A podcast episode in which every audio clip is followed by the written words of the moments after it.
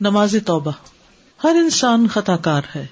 انس رضی اللہ عنہ سے مربی ہے کہ نبی صلی اللہ علیہ وسلم نے فرمایا، ہر ابن آدم خطا کار ہے اور بہترین خطا کار وہ ہیں جو بہت توبہ کرنے والے ہیں۔ اللہ سبحان و تعالیٰ بہت توبہ قبول کرنے والا ہے۔ ان اللہ یقبر الدنوب جمیا ان الغفور الرحیم۔ سورت شورا میں آتا ہے وہ الذی یقبل التوبۃ عن عبادہ ویعفو عن السیئات وہی تو ہے جو اپنے بندوں کی توبہ قبول کرتا ہے اور ان کی برائیوں کو معاف کرتا ہے۔ گناہوں کی کثرت کے باوجود توبہ قبول کرنے والا ہے۔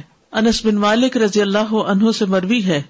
کہتے ہیں کہ میں نے رسول اللہ صلی اللہ علیہ وسلم کو فرماتے ہوئے سنا، اللہ تبارک و تعالی فرماتا ہے، اے ابن آدم، بے شک تو جب تک مجھے پکارے گا اور مجھ سے پر امید رہے گا، جو بھی گناہ تجھ سے ہوں گے، میں تجھے بخشتا رہوں گا۔ اور میں کوئی پرواہ نہیں کروں گا۔ اے ابن آدم، اگر تیرے گناہ آسمان کی بلندیوں تک پہنچ جائیں، پھر تو مجھ سے بخش طلب کرے، تو میں پرواہ کیے بغیر تجھے بخش دوں گا، اور میں کوئی پرواہ نہیں کروں گا۔ اے ابن آدم، اگر تو زمین کے برابر گناہ لے کر میرے پاس آئے، اور اس حال میں مجھ سے ملے کہ میرے ساتھ کسی کو شریک نہ کیا ہو، تو میں تجھے ان گناہوں کے بقدر بخش عطا کروں گا۔ اللہ سبحان و تعالی سب گناہ معاف فرما سکتا ہے۔ تو اس لیے انسان کو کبھی بھی مایوس نہیں ہونا چاہیے۔ اللہ سبحان تعالیٰ دن رات توبہ قبول فرماتا ہے۔ نبی صلی اللہ علیہ وسلم نے فرمایا، بے شک اللہ حز و رات کے وقت اپنا ہاتھ پھیلاتا ہے تاکہ دن کا گناہ گار توبہ کر لے۔ اور دن کو اپنا ہاتھ پھیلاتا ہے تاکہ رات کا گناہ گار توبہ کر لے۔ یہاں تک کہ سورج اپنے مغرب سے طلوع ہو جائے۔ جان نکلنے سے پہلے تک توبہ قبول کرنے والا ہے۔ ابن عمر کہتے ہیں کہ نبی صلی اللہ علیہ وسلم نے فرمایا، بے شک اللہ بندے کی توبہ اس وقت تک قبول کرتے ہیں جب تک اس کی روح حلق تک نہ پہنچ جائے۔ تو اس لیے انسان کو کبھی بھی مایوس نہیں ہونا چاہیے۔ نماز توبہ کی فضیلت۔ نبی صلی اللہ علیہ وسلم نے فرمایا، جو بندہ بھی کوئی گناہ کر بیٹھے، پھر اچھی طرح وزو کر کے کھڑا ہو اور دو رکت نماز پڑھے۔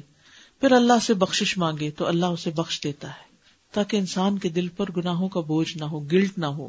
پھر آپ نے یہ آیت پڑھی ولدین اذا فعلوا فاحشة او ظلموا انفسهم ذكروا الله فاستغفروا لذنوبهم ومن يغفر الذنوب الا الله ولم يصروا على ما فعلوا وهم يعلمون۔ ایسے لوگوں سے جب کوئی فحش کام ہو جاتا ہے یا وہ اپنے آپ پر ظلم کر بیٹھتے ہیں تو فوراً انہیں اللہ یاد آ جاتا ہے اور وہ اپنے گناہوں کی معافی مانگتے ہیں۔ اور اللہ کے سوا اور کون ہے جو گناہ معاف کر سکے؟ اور وہ جانتے بوجھتے اپنے کیے پر اصرار نہیں کرتے۔ لیکن یہ یاد رکھیے کہ جو نماز انسان پڑھے توبہ کے لیے وہ بہت عمدگی سے پڑھے۔ اس طرح کہ خوشو و خزو ہو، جیسے حدیث میں آتا ہے، جو آدمی وزو کرے اور اپنا اچھی طرح وزو کرے، پھر دو یا چار رکتے پڑھے اور ان میں اچھے انداز میں ذکر و اذکار اور خوشو و خزو کرے۔ پھر اللہ سے بخش طلب کرے تو اس کو بخش دیا جائے گا۔ تو یہ ضروری ہے کہ وزو بھی اچھا ہو اور نماز بھی توجہ سے پڑھی جائے۔ توبہ کی شرائط۔ نمبر ایک، خالص توبہ کرنا۔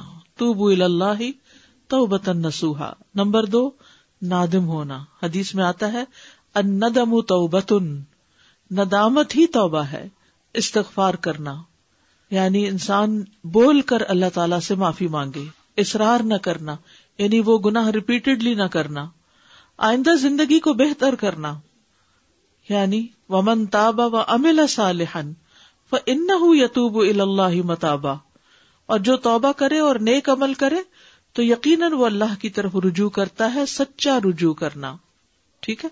تو یہ تھی آپ کی سلاط و توبہ یعنی جب بھی انسان سے کوئی گنا ہو کسی بھی گناہ کا بوجھ دل پر ہو کوئی گلٹ ہو کسی طرح کی پریشانی ہو کاموں میں رکاوٹ آ رہی ہو اور انسان کو اس کے گناہ ستا رہے ہوں اور غمگین کر رہے ہوں غم زدہ کر رہے ہوں ڈپریشن میں مبتلا کر رہے ہوں تو انسان اچھے سے وزو کرے اچھی سے نماز پڑھے اور اللہ سے رو کے دعا کر لے کہ اللہ مجھے معاف کر دے۔ دیٹس اٹ لوگ اگر روز نماز توبہ معمول کے ساتھ پڑھیں تو اس کے کوئی ہے؟ پڑھنے میں تو کوئی بات نہیں۔ کچھ کرتے ہیں جیسے میرے میاں بھی پڑھتے ہیں ہاں جی اس میں یہ ہے کہ کر سکتے لیکن کسی بھی نفلی عمل کو فرض کے درجے میں نہیں کرنا چاہیے کبھی کبھار چھوڑ بھی دینا چاہیے۔ ابھی یہ پوائنٹ دیا کہ دن اور رات کی توبہ قبول کرنا ہے۔ تو رات کا تو ہے کہ وہ سحری کے وقت وہ نیچے آتے ہیں اور وہ بولتے ہیں تو دن کا کون سا ایسا ٹائم ہے؟ ویسے تو کوئی وقت بھی دیر نہیں کرنی چاہیے فوراً ہی توبہ کر لینی چاہیے۔ لیکن دن کے اوقات میں ظہر کے وقت آسمان کے دروازے کھلتے ہیں۔ جب ظہر کی اذان ہو جاتی ہے تو یہ وقت بھی جیسے نصف رات کے بعد کا وقت سحری کا خاص ہوتا ہے نا، تو یہ وقت بھی زوال کے بعد کا بڑا خاص وقت ہے جس کو عام طور پر لوگ نہیں جانتے اور اس وقت کو ضائع کر دیتے ہیں۔ تو اس وقت کی نماز جو چار سنت ہے وہ کس کے برابر ہے؟ جی ہاں۔ تو اسی طرح اس وقت کی دعائیں بھی۔ اس وقت پڑھ سکتے ہیں، کسی کو بھی پڑھ سکتے ہیں۔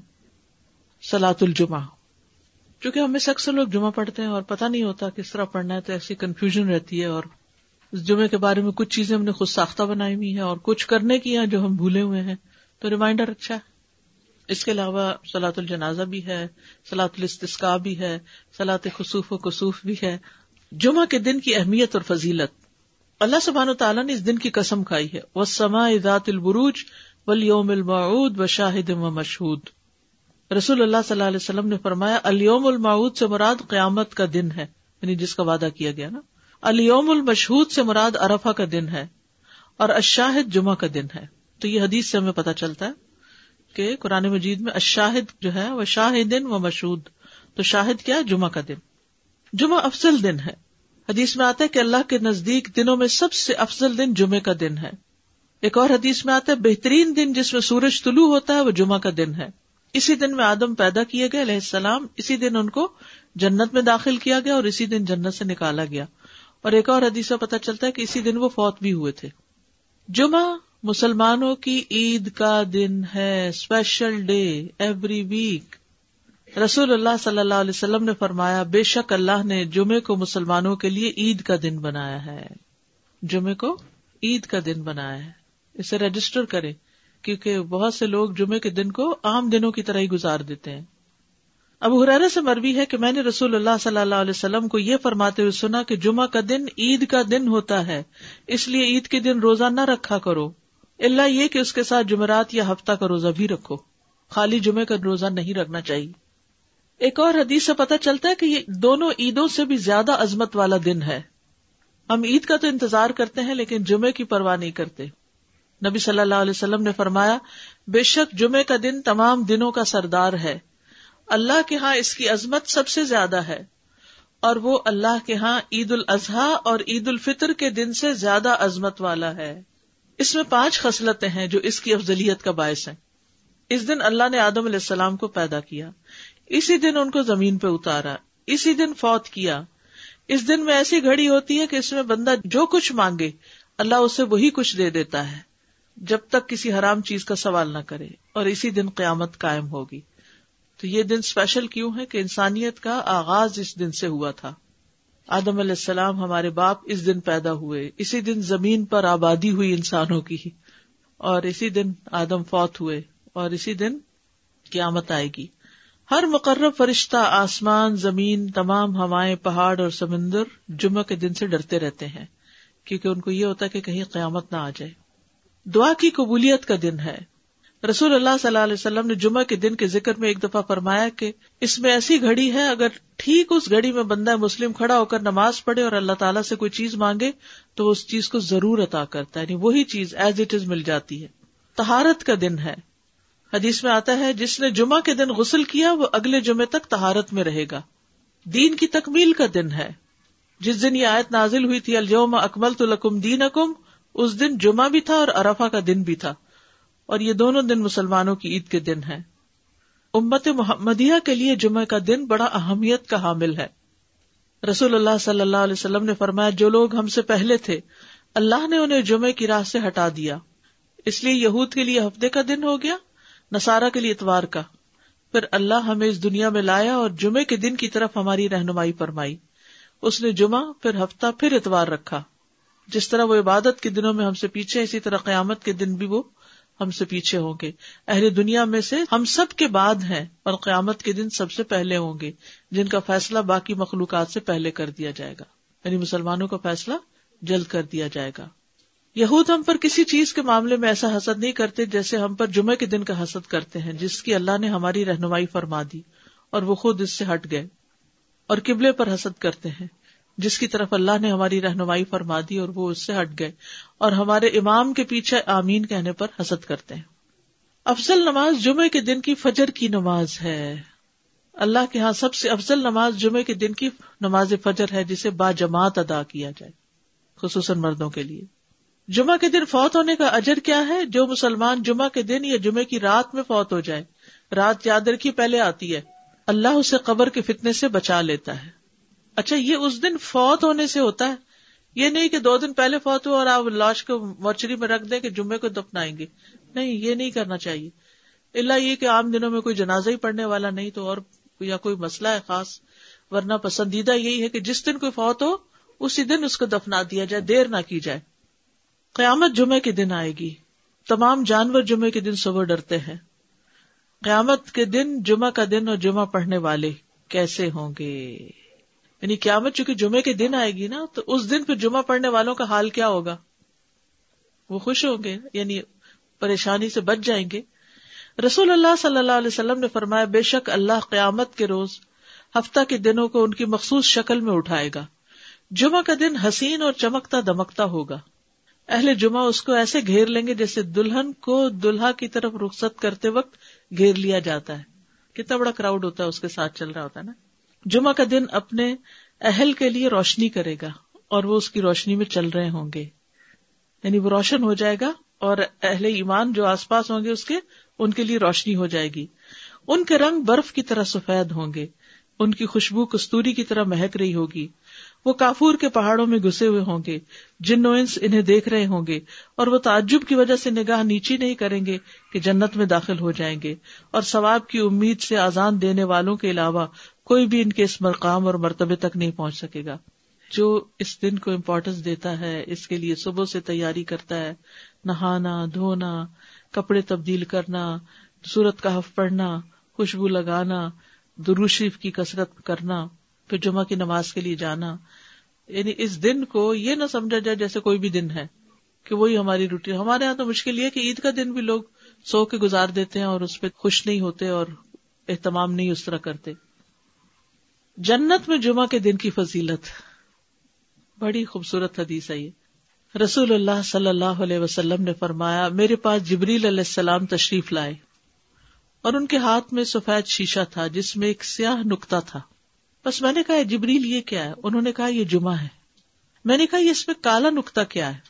انہوں نے کہا، یہ قیامت جو جمعے کے دن قائم ہوگی۔ سفید شیشہ کیا تھا؟ جمعہ۔ ڈاٹ قیامت۔ اور یہ ہمارے دنوں کا سردار ہے۔ اور اسے ہم آخرت کے دن یوم المزید کے نام سے پکاریں گے۔ کیا دن؟ یوم المزید۔ میں نے کہا، تم اسے یوم المزید کے نام سے کیوں پکارو گے؟ انہوں نے فرمایا، بے شک آپ کے رب نے جنت میں ایک وادی بنائی ہے۔ جنت میں ایک وادی ہے، وادی کیا ہوتی ہے؟ پہاڑوں کے بیچ میں۔ وادیاں کتنی خوبصورت ہوتی ہیں۔ تو جنت میں ایک وادی ہوگی جو سفید مسک سے بھی زیادہ خوشبودار۔ بس جب جمعہ کا دن ہوگا تو اللہ تبارک و تعالی اعلی سے اپنی کرسی پر نزول فرمائیں گے۔ پھر کرسی کے ارد گرد نور کے ممبر ہوں گے۔ نبی آئیں گے، یہاں تک کہ اس پر بیٹھ جائیں گے۔ پھر اللہ ممبروں کے ارد گرد سونے کی کرسیاں ڈالیں گے۔ صدیق اور شہدا آئیں گے، یہاں تک کہ وہ ان پر بیٹھ جائیں گے۔ پھر اہل جنت آئیں گے، یہاں تک کہ ٹیلوں پہ بیٹھ جائیں گے۔ بس ان کے لیے ان کا رب تبارک و تعالیٰ اپنا جلوہ فرمائے گا۔ یہاں تک کہ وہ اس کے چہرے کی طرف دیکھیں گے۔ وہ فرمائے گا، مجھ سے مانگو۔ چنانچہ وہ اس سے مانگیں گے۔ یہاں تک کہ ان کی خواہش ختم ہو جائے گی۔ کچھ بھی دل میں اور نہیں ہوگا۔ تو وہ اس وقت اپنے پاس سے ان کے لیے وہ کچھ کھولے گا جسے کسی آنکھ نے نہیں دیکھا اور کسی کان نے نہیں سنا اور نہ کسی انسان کے دل پر ایسا گزرا۔ یہ اتنے وقت میں ہوگا جتنا وقت جمعہ کے دن لوگوں کے واپس ہونے میں لگتا ہے یعنی جمعہ پڑھ کے واپس جانے میں۔ وہ جمعہ کی طرف جانے سے بڑھ کر اور کسی چیز کے محتاج نہیں ہوں گے تاکہ وہ اس میں مزید کرامات حاصل کر لیں اور اس میں مزید اللہ تبارک و تعالیٰ کا دیدار حاصل کر لیں۔ اسی لیے اسے یوم المزید کے نام سے پکارا جائے گا۔ تو جو جمعے کا اہتمام کرے اور اس کا انتظار کرے اور اس دن کو اسپیشل کرے، تو قیامت کے دن ایسے لوگ جمعے کے دن خوش کر دیے جائیں گے۔ اگرچہ جمعے کے دن قیامت بھی ہے، لیکن جمعے کے دن اللہ تعالیٰ کا دیدار بھی ہوا کرے گا۔ اسی لیے خواتین کو بھی یعنی جیسے جمعہ پڑھنا جو ہے، وہ ان کے لیے یعنی اچھا عمل ہے، کیونکہ اس میں تعلیم بھی ہوتی ہے اور اس کے ساتھ ساتھ نماز بھی ہوتی ہے۔ جو یوم المزید یعنی پھر ہر جمعہ کو یہ ہوگا۔ ان ملیک مقتدر۔ وہ نہیں آتا سورت القمر کے آخر میں۔ پھر بھی اللہ تعالیٰ کہیں گے اور مانگے اور مانگے اصل میں جنت ہی تو جگہ ہے جہاں ساری خواہشیں پوری ہوگی، حتیٰ کہ کوئی خواہش رہے گی ہی نہیں۔ دنیا میں ساری خواہشیں نہیں پوری ہوتی، ہو بھی نہیں سکتی۔ ہماری زندگی بہت چھوٹی ہے کہ ہم یہاں اپنی ساری خواہشیں پوری کر سکیں اور سارے وہ کام کر سکیں جن کا ہم سوچتے ہیں کہ یہ بھی کر لیں، یہ بھی۔ حتیٰ یہ کہ نیکیوں کے بھی سارے کام، جو ہم جانتے ہیں، ان کے لیے بھی کوشش کرے تو یہاں نہیں کر پائیں گے۔ جی وادی کا ذرا ذرا اور پھر وہ مسک کی ہوگی اور اس وہ کالے پہاڑ نہیں ہوں گے، بلکہ چمکدار۔ ایک تصور میں آتے ہی ایک عجب سی کیفیت ہوتی ہے بالکل۔ نماز جمعہ کی فرضیت۔ سابقہ امتوں پر بھی جمعہ فرض تھا۔ پچھلی امتوں پر بھی جمعہ فرض تھا۔ رسول اللہ صلی اللہ علیہ وسلم نے فرمایا، بے شک اللہ نے ہم سے پہلے لوگوں پر بھی جمعہ فرض کیا تھا، لیکن وہ اس میں اختلاف کرنے لگے اور اللہ نے ہمیں اس معاملے میں رہنمائی عطا فرمائی۔ چنانچہ اب لوگ اس دن کے متعلق ہمارے تابع ہیں۔ کل کا دن یہودیوں کا ہے۔ ہفتہ اور پرسوں کا دن عیسائیوں کا ہے۔ ہر مسلمان پر فرض ہے جمعہ۔ آپ نے فرمایا، جمعہ ہر مسلمان پر جماعت کے ساتھ لازم ہے، سوائے چار طرح کے لوگوں کے۔ غلام، مملوک، عورت، بچہ یا مریض۔ عورتوں کے مخصوص حالات کی وجہ سے ان پر فرض نہیں کیا۔ لیکن اگر اپنے چوائس سے وہ پڑھے تو اچھی بات ہے۔ مسافر پر جمعہ فرض نہیں، عورتوں پر فرض نہیں۔ ابو امر شہبانی سے مربی ہے، انہوں نے عبداللہ کو دیکھا کہ وہ جمعہ کے دن عورتوں کو مسجد سے نکال رہے تھے، کہہ رہے تھے کہ اپنے گھروں کی طرف نکلو، وہ تمہارے لیے بہتر ہے۔ یعنی کوئی یہ نہ سمجھے کہ عورت کے لیے جمعہ پڑھنا، یا جمعے سے محروم ہونا کوئی بہت بڑی محرومی ہے، وہ گھر میں بھی نماز پڑھیں گی تو ان کو وہ اجر مل جائے گا۔ اصل میں عورتوں کو تیار کرنا ہوتا ہے مردوں کو کہ وہ ٹائم پر جمعے کے لیے نکلیں۔ کہ عورتوں کو گھر اس لیے رہنے کی ضرورت ہے کہ وہ مردوں کو تیار کر سکیں کہ وہ جمعے پہ جائیں وقت پر۔ لیکن منع نہیں ہے۔ حرم میں آپ دیکھیں کتنی عورتیں ہوتی ہیں۔ مسجد نبی میں کتنی عورتیں ہوتی ہیں اور واقعی دل پسیجتا ہے جب آپ اچھا خطبہ سنتے ہیں اور اجتماعیت سے ایک دل کی حالت اور ہوتی ہے۔ دیکھیے، جو لوگ کامیاب ہوتے ہیں زندگی میں خوش ہوتے ہیں، ان لوگوں کی سوشل لائف بہت اچھی ہوتی ہے۔ اور ہمارے لیے یہ مسجد، یہ مدرسہ، یہ اجتماعی عبادتیں، یہ اکٹھے ہو کے عبادت کرنا، عیدیں، تراویاں، یہ سب یہ خوشی کا ذریعہ ہے جو شخص صرف اکیلا ہو جاتا ہے نا، وہ کبھی خوش نہیں ہو سکتا، کبھی۔ بہت سے لوگ اپنی کوئی چیز کسی کے ساتھ شیئر کرنا ہی نہیں چاہتے۔ نہ اپنی کوئی صلاحیت، نہ اسکل نہ کوئی کھانا پینا، نہ کوئی اور اپنا وقت، نہ قوت کچھ بھی نہیں۔ وہ خود ہی خود ہر چیز انجوائے کرنا چاہتے ان کی ساری انجوائےمنٹ ختم ہو جاتی۔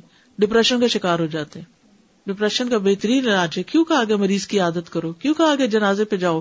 اور بعد میں گھر والوں کا خیال رکھو تاکہ وہ سنبھلے رہے تنہائی کا شکار نہ ہو سبق بھی حاصل کرے تو یہ جو مسلمانوں کی اجتماعیت ہے، یہ دل کو خوشی دیتی، ایک سکون دیتی یعنی اکٹھے ہونا جو ہے، کسی بھی اچھے کام کے لیے وہ بڑے بڑے بوجھ ہلکے کر دیتا ہے۔ وہ کہتے ہیں نا، ہر کامیاب مرد کے پیچھے ایک عورت ہوتی۔ کیا مطلب ہے اس کا؟ اس کا یعنی ضروری نہیں کہ عورت ہی ہو، یہ ایک محاورہ بن گیا ہے، لیکن اس کا مطلب یہ ہے کہ کوئی بھی جو کامیاب انسان ہوتا ہے نا، اس کا کوئی نہ کوئی مددگار ہوتا ہے۔ نبی صلی اللہ علیہ وسلم کو اللہ کی طرف سے تائید وہی سب کچھ تھی، لیکن آپ کے ساتھ ہی بہت بہترین تھے۔ تو یہ انسان کی خوش قسمتی ہوتی ہے کہ اس کو اچھے دوست ملے اچھی کمپنی ملے، اچھے لوگوں کے بیچ میں ہو۔ وہ آتے خود بخود بدلتی چلی جائیں گی۔ تو اس کے لیے کوشش کرنی چاہیے انسان کو۔ جماعت سے ہٹ کے اور اکیلے ہو کر انسان کچھ بھی کرتا ہے تو اس میں وہ مزہ نہیں ہے۔ جڑ کے کرنے میں مزہ ہے۔ اچھا عید کے دن جمعہ نہ پڑھنے کی رخصت ہے۔ وہ عید کی نماز ہی کافی ہو جائے گی۔ آپ نے فرمایا تمہارے آج کے دن میں دو عیدیں جمع ہو گئی ہیں۔ بس جو چاہے تو اس کے لیے یہ نماز عید جمعہ سے کافی ہوگی اور ہم تو جمعہ پڑھیں گے۔ یعنی آپ نے پڑھا، لیکن لوگوں کو چوائس دے دی کہ جو نہیں آنا چاہتا، کوئی بات نہیں۔ یعنی جو عید کو پالے، اس پہ جمعہ لازم نہیں۔ ٹھیک ہے؟ نماز جمعہ کی اہمیت۔ جمعہ کی طرف آنے کا حکم قرآن مجید میں اللہ تعالیٰ فرماتے ہیں۔